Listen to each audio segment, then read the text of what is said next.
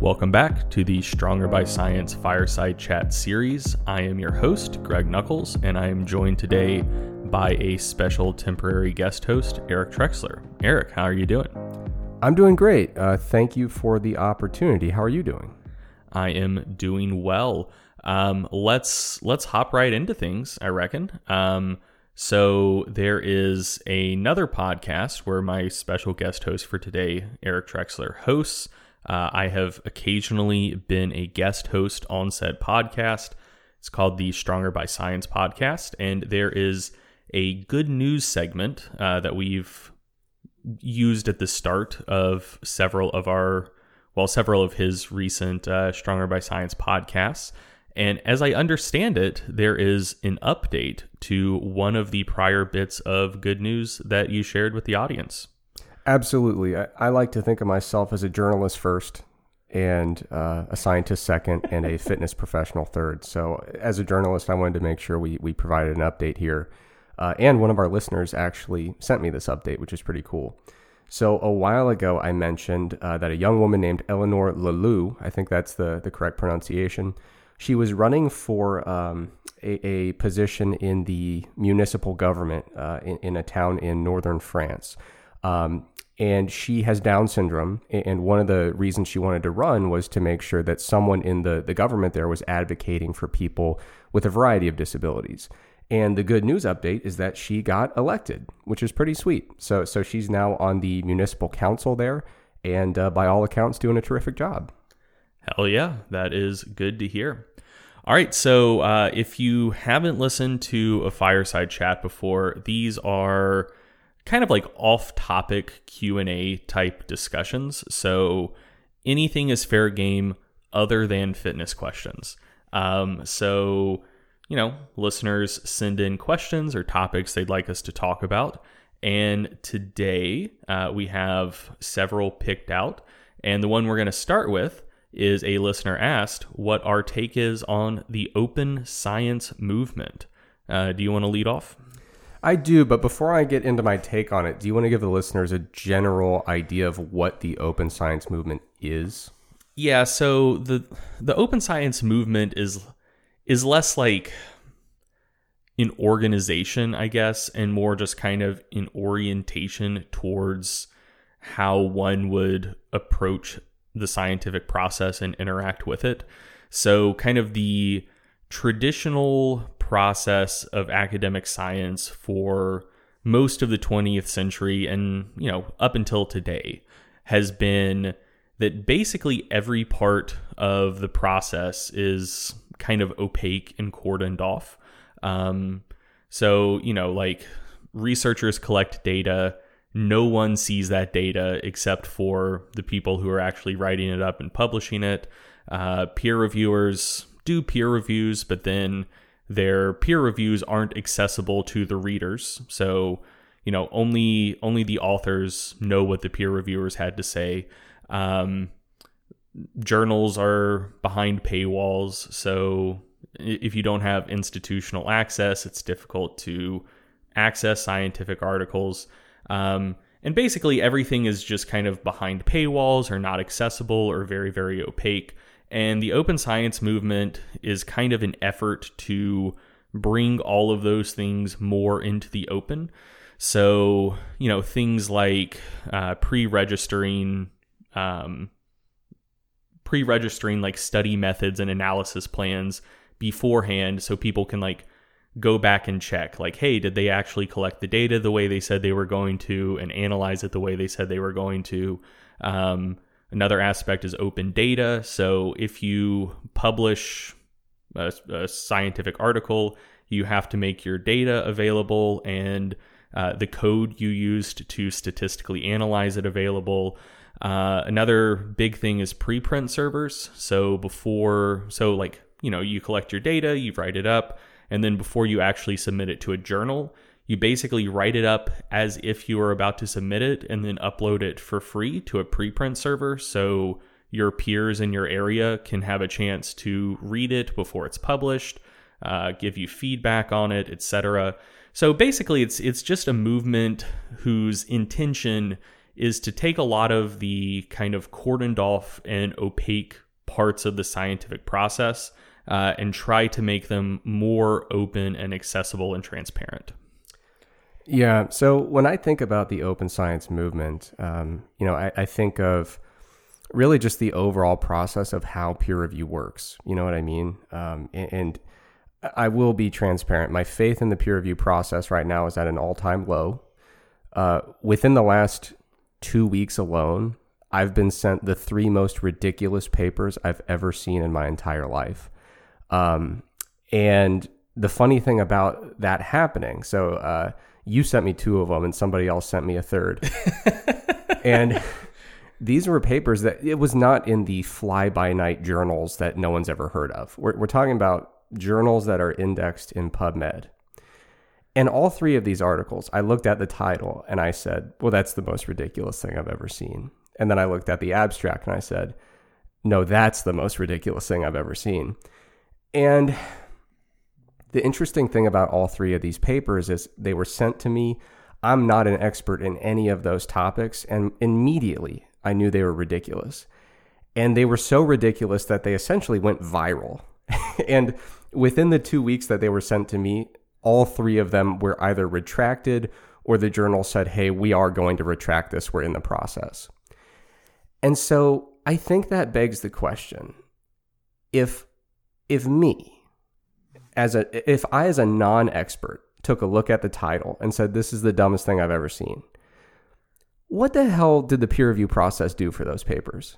You know what I mean? If it was such a ridiculous premise that it went viral because of how insane it was. Yeah. So just just for context here, uh, you know, we're we're not talking something like, oh, a paper was published showing that calories actually don't matter for change in body weight or something like something that is clearly wrong but like you know maybe someone just had some anomalous data that they wrote up whatever we're talking shit like there's a black hole in the middle of the earth that is using like alien DNA to communicate with the DNA in our cells and that's doing something yeah like and, that was completely on, off the wall bullshit and that was on PubMed right? Yeah, yeah. It was in a journal that is PubMed indexed, that is at least theoretically peer reviewed. Yeah, and so I think one of the things that I, I, find to be really troubling with the peer review process currently is, like you said, a lot of the processes are opaque. And we are basically funneling the entire decision making process down to usually two people. And you know, you, you'll hear stories of researchers who tried to publish a paper eight times and then the ninth time a journal accepted it. And part of me would like to believe that that process, those eight or nine iterations of the paper, were them receiving very good, nuanced, constructive criticism, them addressing it, improving the paper, and moving on to the next journal. But part of me wonders if it's just reshuffling the deck. You know, so so in psychology they had the replication crisis, right? And part of that was uh, part of the reasons that some of their results weren't reproducing well and being replicated effectively was some of the studies can be done so quickly and so easily w- with minimal resource input that you could run an online survey, didn't get what you thought, run it again, reshuffle the deck. And in, in a different way, but kind of analogous way, I kind of wonder with some of these, like that when the peer review process is opaque, you can just keep reshuffling the deck of reviewers until you get the two who just can't be bothered to look at it and will just accept something like that. And it, it's it's just uh, yeah, I, I think the more eyes we can have on the process, the more open the data are, the more open that the uh, comments from reviewers are. Uh, I think that's going to be a really positive thing so that instead of putting this very critical decision on the shoulders of two people that can be continuously reshuffled, we have more eyes on the situation and we can develop more of a consensus where many informed people can look at it from many different informed perspectives and say, uh, you know, yeah, this is some really high quality work. Here are some caveats, here are some limitations. So, from that perspective alone, I, I think there's huge benefits w- with the open science movement. I, I think uh, I, I think having more eyes on the work and on the data will allow us to develop a better uh, consensus and a better group understanding of exactly what those data mean and exactly what they don't mean. And I think it would help reduce ridiculous stories like the one I just told, right? Where, mm-hmm. where you're just like, dude, if you ran this by people who had any interest in it and any like any perspective on this, and it was more than just like two people who just like clicked accept at 5 a.m. on the bus on their way into work, uh, we could probably avoid some of those ridiculous situations. Um, you know, one of the things that I think is an interesting concept is the idea of like, you, know, you mentioned preprint servers, right? So you do the research work, you put it on a preprint preprint server, and now it's accessible for free, and, and people can can look at it and provide feedback, provide commentary. And I wonder if that if that process became more common and universities would actually uh, give you credit as a researcher for publishing a good preprint, at, at that point you wonder kind of what the need is for journals and for this uh, very opaque peer review process because the work is out there and experts can provide open commentary on it. So I, I think uh, to kind of put my perspective in a nutshell, when I think of the open science movement, you can name many benefits of moving toward a more transparent process with more openness. Um, not to mention just the ethical consideration when someone makes a very important health related discovery, who's allowed to learn about it? Mm-hmm. I think that's a really messed up thing where it's like, ah, I can tell by the title that there's some critical information here that's relevant to my health, but who's got 40 bucks to drop on it? Right. You know what I mean? Yeah. Like that that's a really weird thing that paywall journals m- make us wrestle with. So, yeah, I mean, I can think of all these different upsides in terms of the ethics and the quality of the work and I I can't really think of that many downsides in terms of shifting toward a more open uh, perspective or an open process towards science.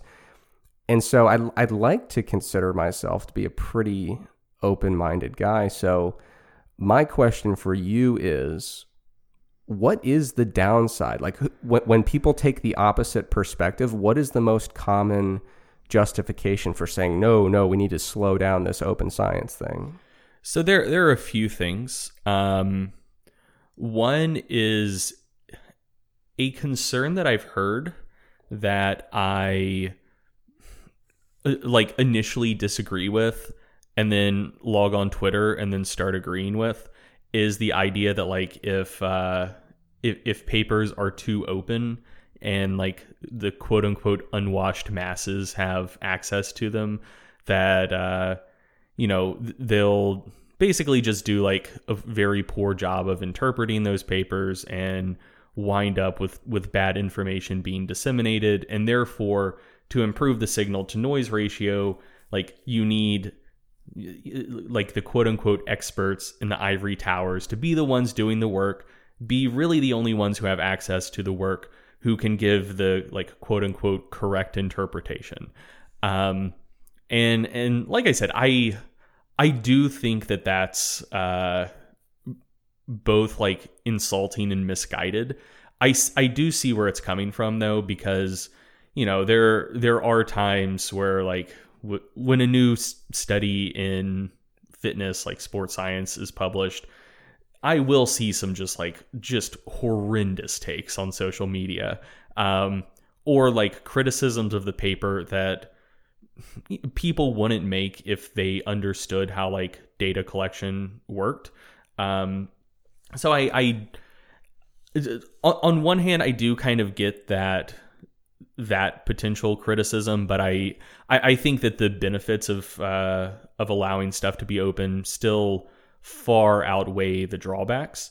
Um, another another criticism that I've heard is that um, in this is like kind of a theoretical criti- criticism for open data. The idea being that like if you have to make your data available when you publish your paper, um, someone else might be able to snag that data set, see like, oh, there is another you know, th- there is another hypothesis that I could approach this data set with and then write up those results as if this was mine and as if I collected these data. Um, and the thing is, I don't, I'm not aware of any cases of that actually happening, of basically researchers stealing other researchers' open data.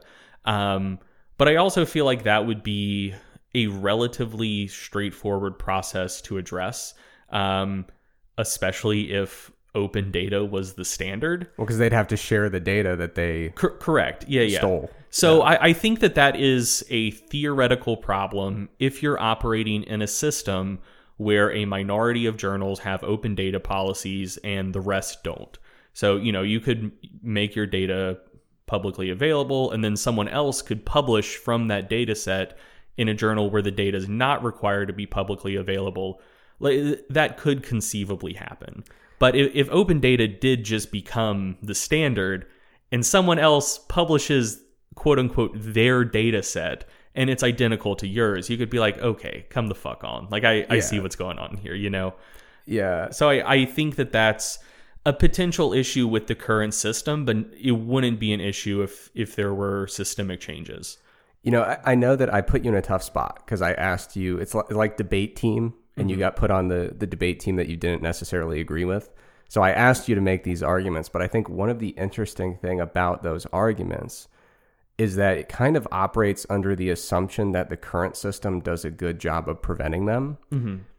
and it just doesn't. You know, so like like for instance, the idea that only the the you know ivory tower expert should be you know handling this information and disseminating it. Well the ivory tower said that there is a black hole in the center of the earth but twitter said there's not and Well, now it- it's retracted. At least one person in the ivory tower, Right, And, but- and and one section editor took a peek at it, said, "Well, this is worth sending out to reviewers." And two reviewers looked at it and said, "Yeah, this is cool." right but but like i said that was in the period of two weeks three separate papers that the ivory tower let through and twitter said dude are you kidding me Yeah, And then there's like, oh yeah, we can't really defend this. And then the other thing you mentioned of stealing data, I've actually uh, seen some very fascinating stories of that happening uh, in the uh, in the peer review process. So I've actually seen a number of stories. There, it, it's a pretty remarkable thing to do in a bad way. But like, it, it's a pretty extreme case, so it's not like there's stories all over the place.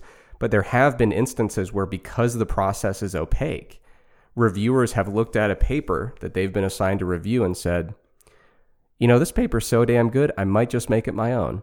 and they reject it as Yeah. the reviewer, and then they steal it and publish it in a different journal. So they submit someone else's work, throw their name on it, and there have been instances where some poor researchers have been sitting in their office, they open up, you know, open up their their email and they say, "Wait a minute. That's my paper." Yeah. you know, so like the thing that I find interesting about those arguments is that it, it kind of assumes that the current system does a really nice job of preventing those things. And I'm just not sure that it does. No, I I, I agree. Um, so there there are a few more uh, criticisms of of the open science movement. One of them, um, so th- this next crit- criticism isn't necessarily about like the open science movement leading to bad results and worse quality of published research, but more more like uh, researchers wanting to to not have as many threats to their reputation.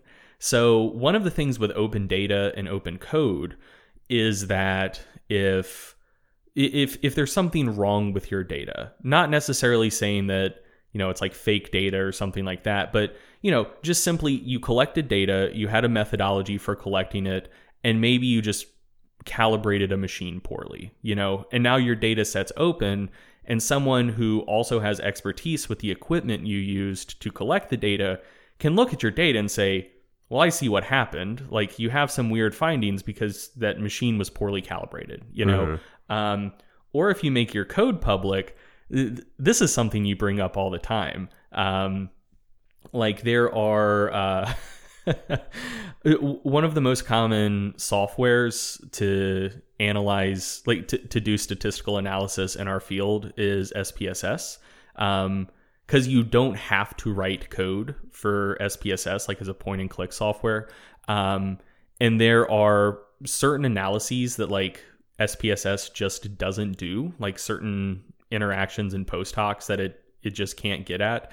And then people will say in their statistics section, like, oh, we used SPSS and these were the results we got. And you'll just like lean over and be like, dude, look at this shit. They're they're saying they did this particular post hoc, they used SPSS. I know good and well SPSS won't run that post hoc test or won't make that comparison. And so the thing is, like, if code had to be open, like SPSS is point and click, but it it does also spit out the code that it ran. Um, people could look at that and say, "Hey, you said that you ran this post hoc and did this post hoc comparison. You literally can't do that in the software you said you used. Um, so you know maybe you just misinterpreted the SPSS output. Uh, and, and so in a situation like that, you know, nothing nefarious is going on. Like you miscalibrated a machine, you misunderstood a statistical output. Like those are those are innocent mistakes that people make, but they would, you know, probably necessarily result in a correction. If someone could look at the code, look at the data and say, "Hey, there's a simple error here, you need to issue a, a correction."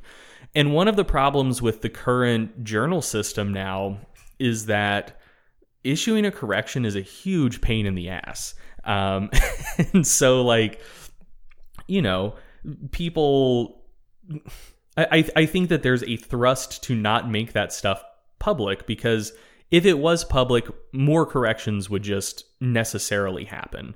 Uh, and that's uh, that's more work for people who end up needing to correct their papers, and also currently, and I don't agree with this at all, but currently uh, having to issue corrections semi frequently is kind of seen as like a black mark on your CV, um, which which I think is not great. So you know, if you have to issue corrections for every paper you ever did, okay, maybe you're not a very careful scientist, and maybe that should be perceived as a bad thing. But you know, if you have to issue a correction on one out of every five papers you published, that would be seen as an extreme rate of corrections under the current system. But also, like, that seems perfectly reasonable to me because, you know, like, people make mistakes, you know? And, and maybe one out of five would still be quite a bit. But even like one out of 10, that would still be seen as an extreme correction rate. And, you know, people make mistakes sometimes. And I, I don't think that making occasional mistakes should be penalized, but it, it currently kind of is in the current system. Uh, and basically, like open data, open code, there would be way more corrections that would be issued. But the thing is, like in other fields, that has actually been super, super important. Um, so one uh, one example in the field of economics is a couple researchers, uh, Reinhart and Rogoff, published a paper. Um, basically showing that when government debt gets too high, subsequent GDP growth over I think the next decade was slightly negative. Like they're they average like a 0.1 0.2% decrease in GDP over the next decade if if memory serves when government debt was more than 90% of GDP or something like that. And so like that finding kind of became the largest part of the evidentiary basis for like austerity uh, projects that various governments undertook after the financial crisis. Um, but the thing was, like the the reach the researchers Reinhart and Rogoff, like they weren't acting maliciously. They're not fringe people. Like they're they're big time serious economists, and they were using an Excel sheet that their data was in and when they did that calculation, they just simply accidentally didn't like drag down and select all of the rows that they were supposed to to run their calculation on. So I think there were like 18 or so countries in their data set and they accidentally only selected 14 and when they analyzed the data from those 14 countries they found a slight decline in GDP if government debt was too high. And when they selected all of their data, they actually saw a 2.2% increase in economic growth over the next decade. Um, you know, which just like completely harpoons their finding. And I don't I don't have any hot takes on government austerity. Like I'm not an economist, but the thing was like literally millions of lives were affected by that by that finding which was a simple error. Like I don't mm. think that they that they were acting maliciously, and people found that out way after the case. Mm-hmm. Um, you know, I think the re- the original finding was in like 2006, 2007. Um, people basically like recreated the data set and recreated the analysis in I believe 2013. But a lot of the austerity policies were put in place in like 2008, 2009. Um, so like you know, th- th- that's something that could have been found and corrected in five minutes mm-hmm. if the if the journal that the original finding was published in had open data policies because it was it was a simple Excel error and that's that's all there was to it. Um, and so yeah, I mean that that would have been a very momentous correction to have been made. You know what I mean? Yeah. Um, so you you know this statisticians follow me around in my life. Mm-hmm. There's some weird thing going on. Every person I interact with is is interested in stats. So like, I, I took a horseback tour through the Smoky Mountains once, mm-hmm. and and the tour guide was a retired statistician. So like, I was riding through the mountains on a horse, just talking about Bayesian statistics. Like, mm-hmm.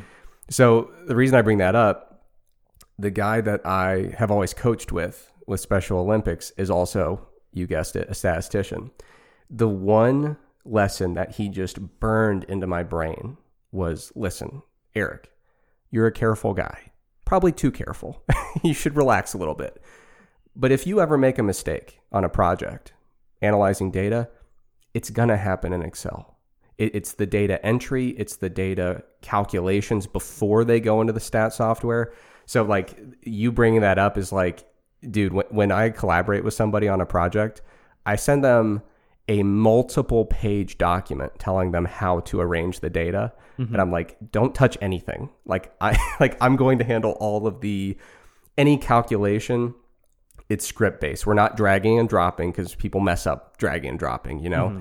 But but yeah so i mean that story is the most believable story i've ever heard but it, it like you said it's a great example of if some of these processes were just more transparent it would have been picked up like that. Right. You yeah. know, and, and could have prevented erroneous policy from, from being put in place, which is which is really crazy. Mm-hmm.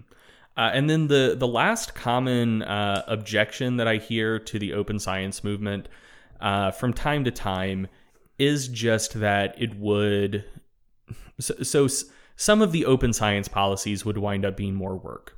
So, um, for example, one of the things that's becoming more and more common is pre-registration of study protocols. So I uh, mentioned that before. Basically, there are repositories where you can say, hey, we're going to do this study. This is how we're going to collect the data. This is how we're going to analyze the data, yada, yada, yada.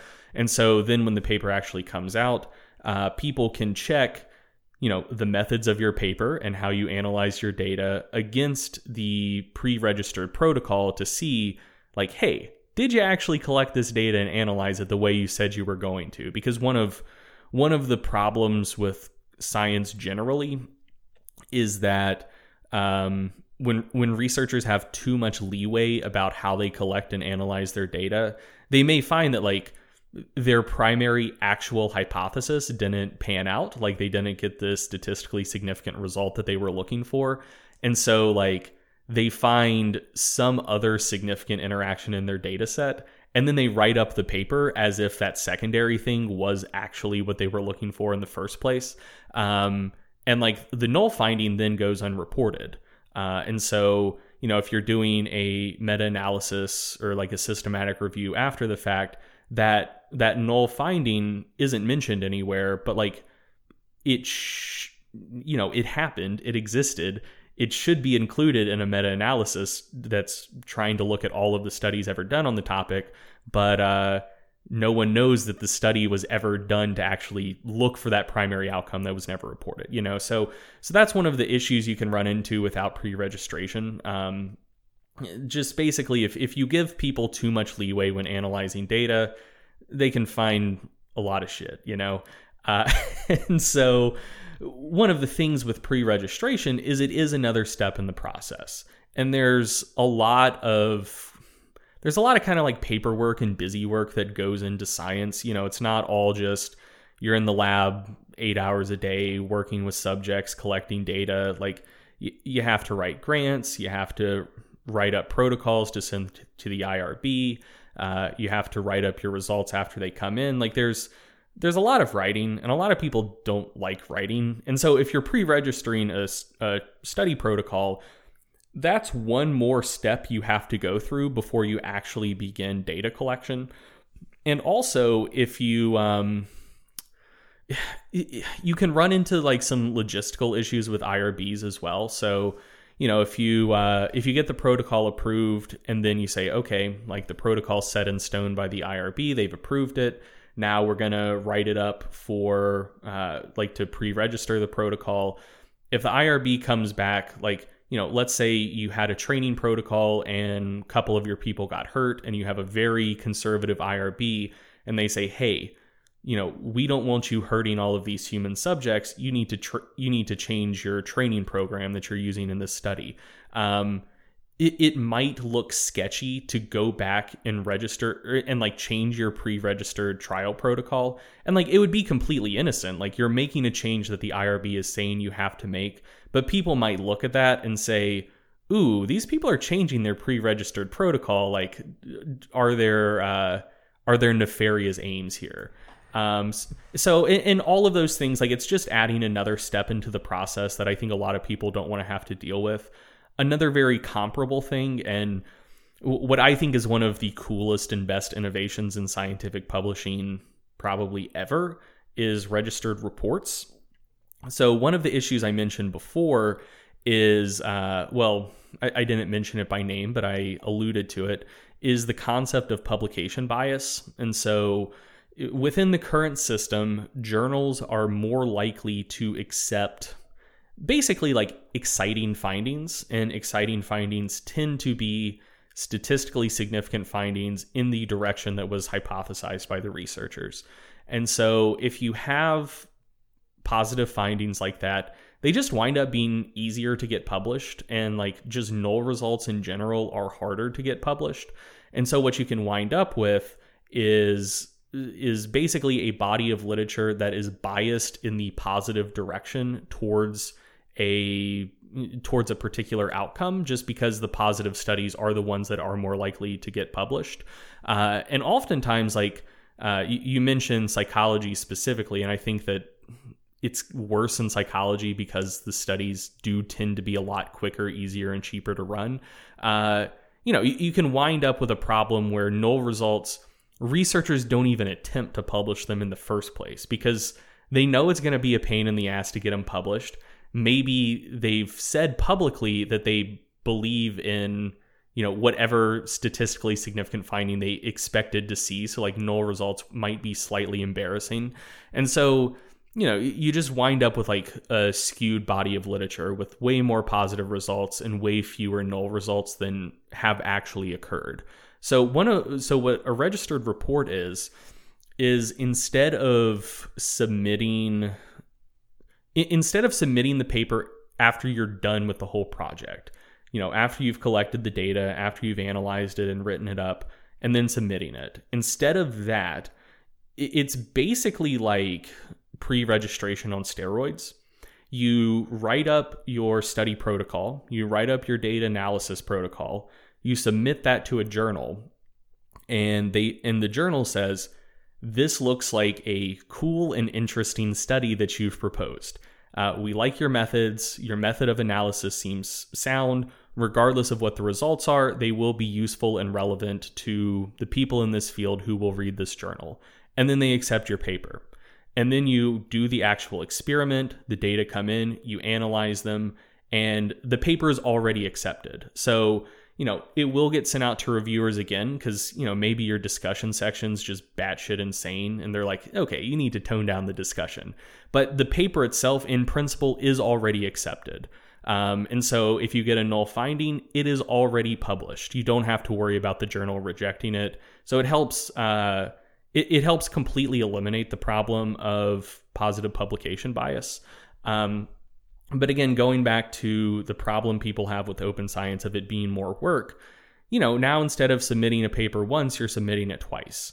And I would argue that on net, it registered reports actually save effort. Um, because basically you're probably going to deal with fewer rejections of uh, of null findings. Like you know, you mentioned like having to submit a paper to eight different journals and just reshuffling until you get reviewers that are are good or who like you. Um, and, and when people do that, it could be nefarious. Like maybe they just did a very very dumb stupid study that shouldn't get published, and they're just fishing for reviewers who will accept it. Or it could be that they did a very good, careful study that had null results and just like reviewers keep rejecting it because they're like, ah, this this is fucking boring. We shouldn't accept this. Um, and so like I, I, do think on net it probably does save time because you know you, you get the paper accepted on the basis of the protocol itself. Um, but it, it does add one more step that you have to go through before you actually begin data collection. Um, so that that's another reason that uh, J- just like various steps in the process where effort is added. That's that is a drawback. Uh, and I mean, I, I don't think that that's an adequate reason to reject open science because, you know, ultimately, if it's more work, but you wind up with a better body of literature, that seems like it would be worth it. But there is also kind of a lot of busy work that goes into science in the first place. And so, so I understand people not being super stoked about it. Yeah, and I, I do know quite a few people who are editors of journals, like associate editors. And so they're the person with the job of tracking down reviewers for mm-hmm. a paper.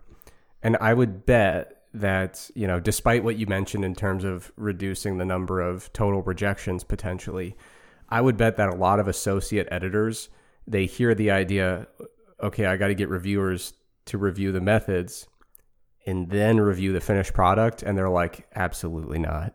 Because like yeah. dude every friend i know that's an associate editor like every six months they just like send out a tweet saying like no one reviews papers anymore. Like they're, they're so sad because like they keep sending out all these papers to get reviewed and they, everyone's like i'm not going to review that. Yeah. And so I, I bet the editors are a little bit nervous about the idea of having to get a paper reviewed twice do we want to also talk about how stupid the idea of uncompensated peer review is? Uh, sure. I mean, it seems pretty self explanatory, right? Yeah. Dude. So, th- this is something that people who haven't done any science may not be acquainted with. Um, there's a good question to ask of what do journals do? Like, what value do they add? Um, and I can't tell that they actually do in any way whatsoever. So, you know, basically, you have uh, an editor in chief of the journal, and there are, there are associ- associate editors or section editors. And theoretically, how the process tends to work is papers are submitted, the editor in chief takes a peek, and they say, like, okay, like just looking at the abstract, this is a paper that like the subject is germane to the interests of this journal or it's not. And if it's not they say oh well this might be a, nice paper but submit it to another journal because this isn't really what we publish. If it is something that's you know within the scope of the journal they'll send it out to an associate editor or section editor and say like hey this is your problem now. Uh, this kind of seems to be like th- this seems like it would fit in the section that you edit. Um, so take a look at it, see if it's worth sending out to reviewers. So the associate editor will take a peek, you know, not do a full review, but just basically determine like is the quality of this work worth sending out to reviewers or not. And then they find a couple of reviewers, they send it out to the reviewers, and the reviewers really do the vast majority of the work. Uh, they're supposed to essentially go through the paper with a fine tooth comb, you know, make sure that the the method section makes sense, make sure the results are reported accurately, make sure so theoretically a reviewer is supposed to make sure that all of the sources you cite are correct and support the points you're making. I don't think they do it most of the time No because way. because I see so many miscited papers. Uh, but that's theoretically something reviewers are supposed to do, and and basically like a good review is supposed to take a long, long time. Um, like I mean, one of the basically our job for MASS is peer reviewing papers that have already been published. And we don't write up MASS articles as if they were a peer review but we look at them as critically as we would if we were peer reviewing them and then you know try to break break the study down in in a way that's going to be accessible to people. Um, but i mean i can tell you like every paper reading it with that level of like concentration and detail like it takes hours. Hours. Many hours, yeah. and uh and peer reviewers aren't paid. Like that peer peer review is a completely uncompensated endeavor for you know a job that might take you 5 or 6 hours for every paper you look at um which to me is just batshit insane. And so we've talked about issues with the peer review process if you want to check out an interesting paper uh, Richard Smith, who was the longtime editor of the British Medical Journal, um, he wrote an article called "Peer Review: colon A Flawed Process at the Heart of Science and Journals." Uh, that's worth checking out. That goes through a lot of the the issues with peer review and just like problems that peer reviewers miss, coming from someone who was a journal editor who relied on peer reviewers for a long, long time, saying like, "Look, the peer review system doesn't work very well. And the thing is that I'm not throwing shade at reviewers here because like you shouldn't expect it to work well. There's no there's no incentives that would that would cause you to predict that peer review would work well. Basically, the the incentive for doing good peer review is the pride of a job well done. Uh, and then the cost is tremendous opportunity cost because the better job you do, the more time it takes, and uh, you're not being paid for your time, and you have a lot of other shit on your plate, you know. And so, like, yeah, it's not surprising that most peer review, like most peer reviewers, don't do a good job, kind of through no fault of their own. Because why the fuck would they do a good job, you know? Yeah. Um, and so, like, ultimately, the peer reviewers are doing 90% of the work that the journal's doing. Um, they're not getting fucking paid for it. And the people who are making money are like the actual publishers. So, you know, if you, uh, if you subscribe to JSCR, Journal of Strength and Conditioning Research, and you see that like William Kraemer was the longtime editor, Bill Kraemer didn't get rich off of editing JSCR. Like no journal editors get rich off of editing their journals. Like a lot of them are uncompensated, and the ones that are compensated aren't compensated much. Uh, like Wolters Kluwer is the publisher for JSCR. Wolters Kluwer is making the fucking bank off of it. Um, and so like you know, not just the reviewers, like the editors also aren't getting paid much, if any. Uh, there are copy editors that get paid, which, you know, is why you don't see like that many typos in journals. Um, but yeah, like there, there are copy editors and typesetters that get paid. Uh, most other people who are doing the vast majority of work in the process don't see a fucking dime for it.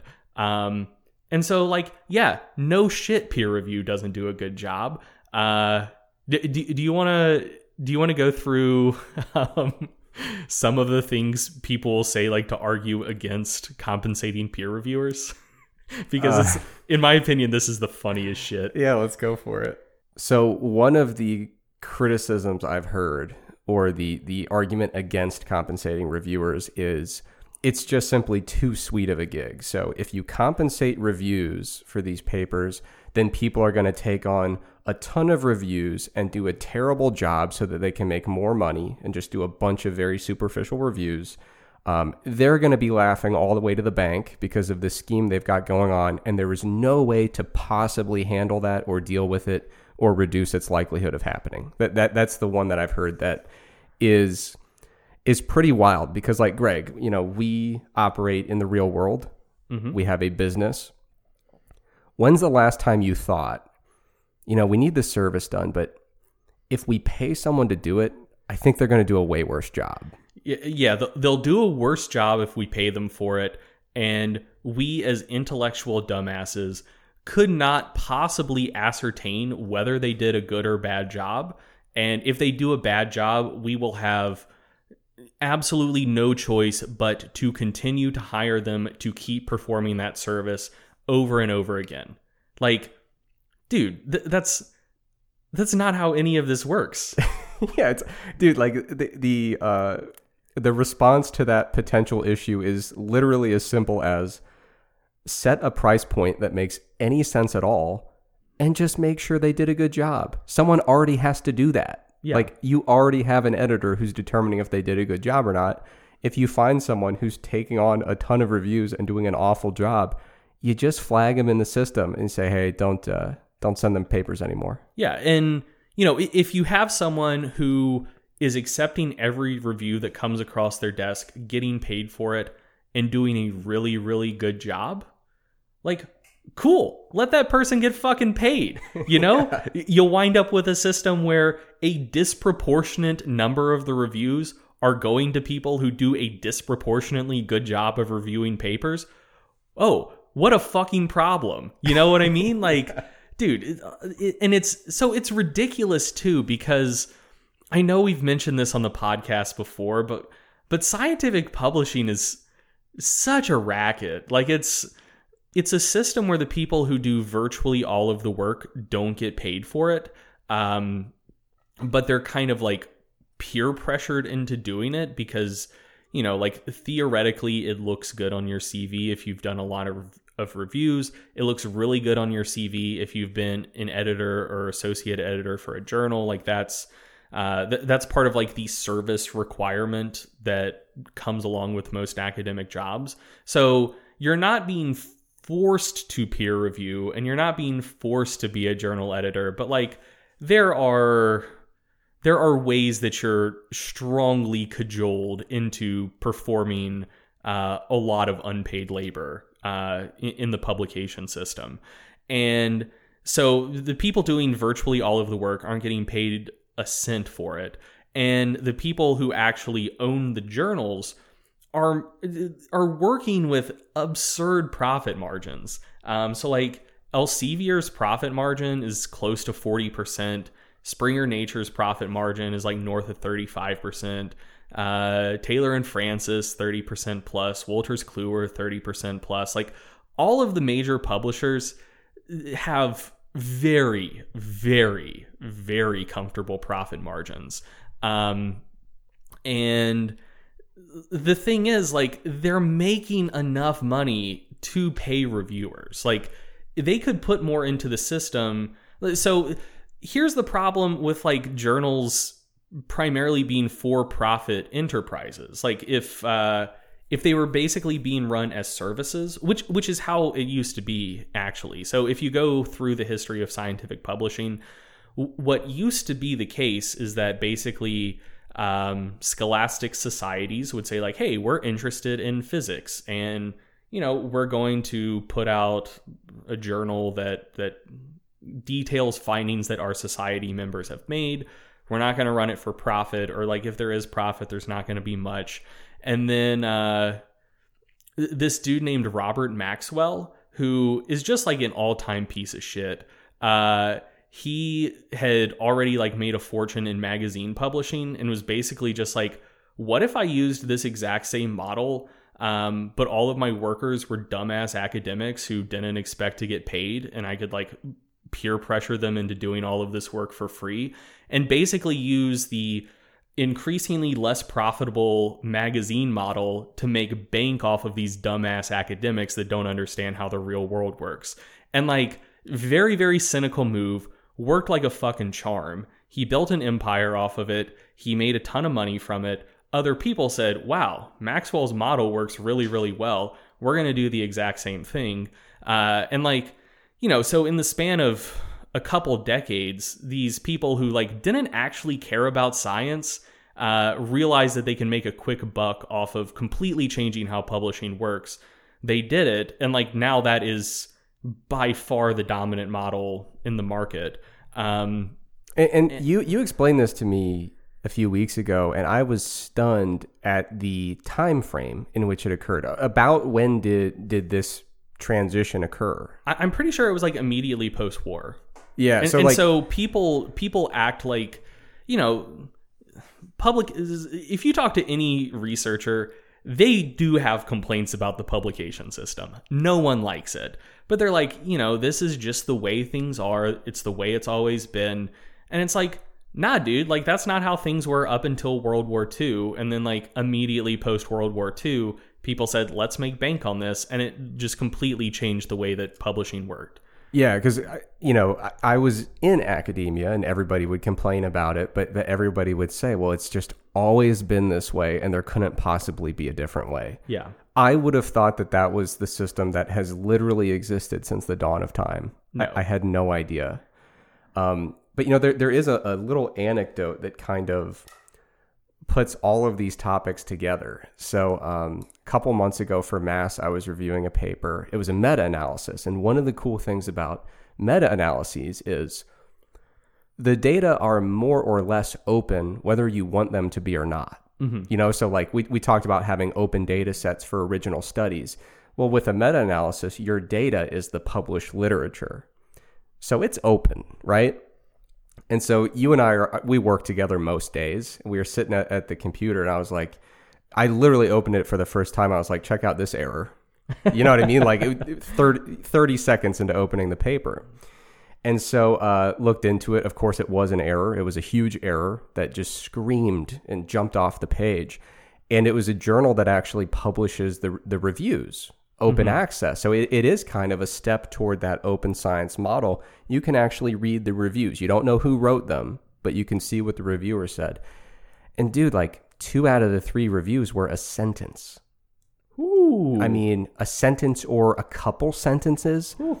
Um, not a single comment about the methodology, not a single question. Hey, how come? wh- What happened there? you know, like, Yeah, yeah. And if you had ever seen a forest plot or a funnel plot in your entire life and considered what it was telling you, Mm-hmm. the first thing with the review is you'd, you'd probably like, honestly, you'd probably email the editor and be like, come on, why'd you send this to me? yeah but at the very least in the review you say what in the world happened here and it was a perfect microcosm of the fact that open science matters and allows us to detect errors that might cause us to make inaccurate conclusions but right now the safeguards in the peer review process are not there the, the Yeah. reviews we're getting are not adequate and why would they be I mean, there's also the question. Eh, now we're getting into the topic of like predatory journals. There's also the question of whether those reviews actually happened. Uh, because, you know, it very well could be that the journal did not send it out to any reviewers and they just like, you know, the associate editor just typed up like two sentence reviews. Like, I, I'm not saying that happened, but. Uh, i think Th- they, I that think they, that does i mean that does occur like that's what predatory journals are they claim to be peer reviewed they're not actually peer reviewed like you submit a paper you pay the author fee and then a week later you say like or like the journal will email you say hey we sent it out to reviewers. The reviewers said this was tip top work. Your paper has been accepted. Yeah. Um so i mean that does also happen. Yeah, based on the reviews, these reviews definitely happened, but but you could tell it was one of those things where it's like, you know, we, we've sent an email out to a bunch of people, they all declined. hmm Uh, we found someone to say yes. That person who said yes, dude, academics, they work hard. Yeah So this is a person working seventy hour weeks, just trying to, you know, just trying to make it in the academic world. And on top of their 70 hour week, we've asked them to very thoroughly review this and look for every possible error that could exist uh, and, and sign off on it.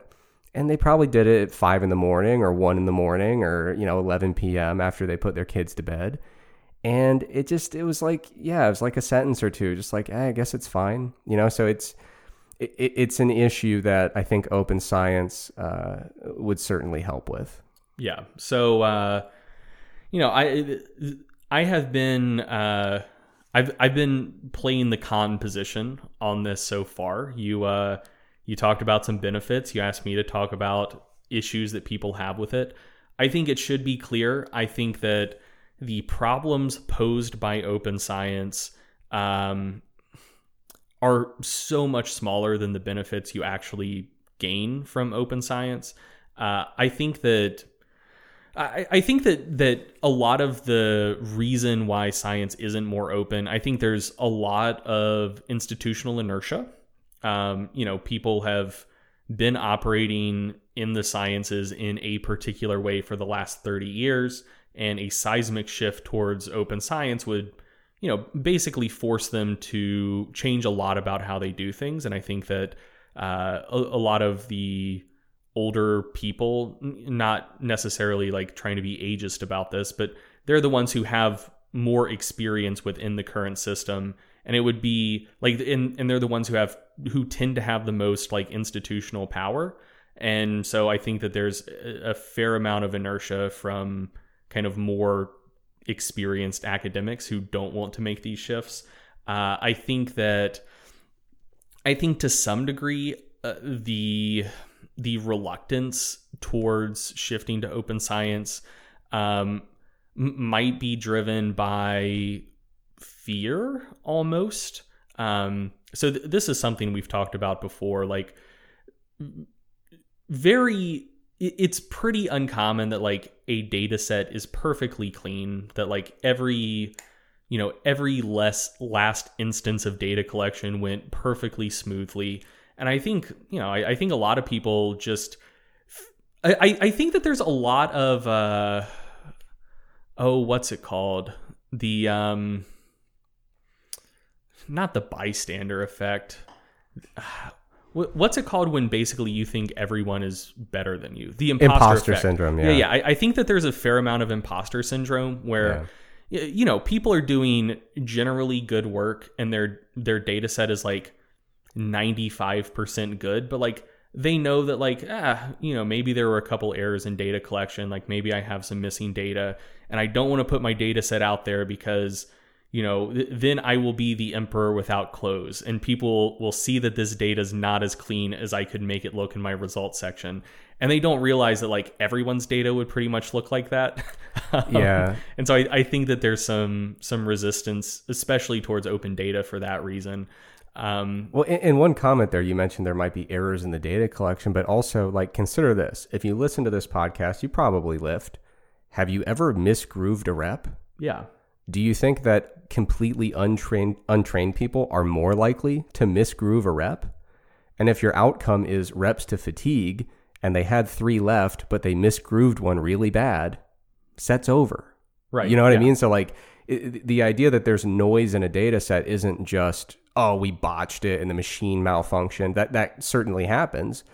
But yeah, I mean, dude, people misgroove reps, and sometimes it's during the testing visit. Right. And like that shit you got to deal with. Yeah, and it, and it is what it is, you know. Yeah. Uh, so, so yeah, I mean, I, I think uh, I think the benefits of open science are enormously larger than than the drawbacks to it. I think that the current system is I wouldn't say completely broken beyond repair, but I think that it is incredibly easy to conceive of a publication system that would just be better, way better uh, on every conceivable level.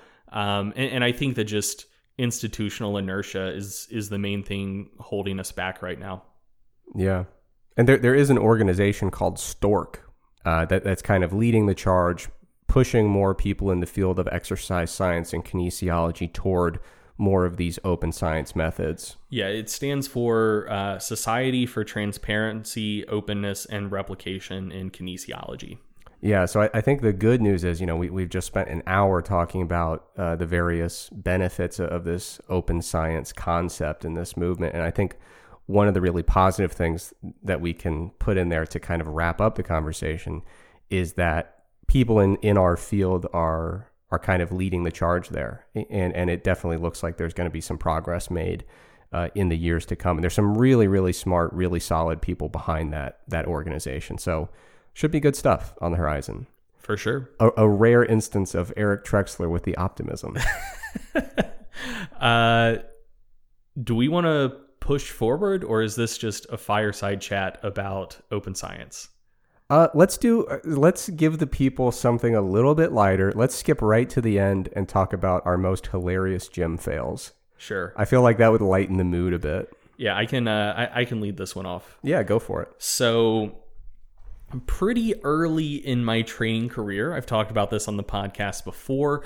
Uh, some of the folks I trained with were big time Westside guys, and that was that was my introduction to powerlifting. And th- these these folks uh, kind of took Louie's ideas and cranked them up to thirteen. So you know, basically like max effort day was max effort day. Dynamic effort day was a max effort day, but with an enormous amount of band tension. And then you would like do the speed work. Um, and they, you know, basically took what Louie said about, hey, bands are good for all of these various reasons. And and the thinking was essentially, well, if bands are good, more bands must be better. So we used an assload of band tension on pretty much everything. And um, so once upon a time, uh, we were doing rack pulls, and we had just gobs and gobs of band tension. And I was, if memory serves, the only person in our group that pulled conventional. Uh, or no, no, no. There was one other conventional puller, but he was like five five. Um, so I was the only like average height person who pulled conventional. And so we were doing rack pulls and and I, am not just like height flexing right now. This will be relevant.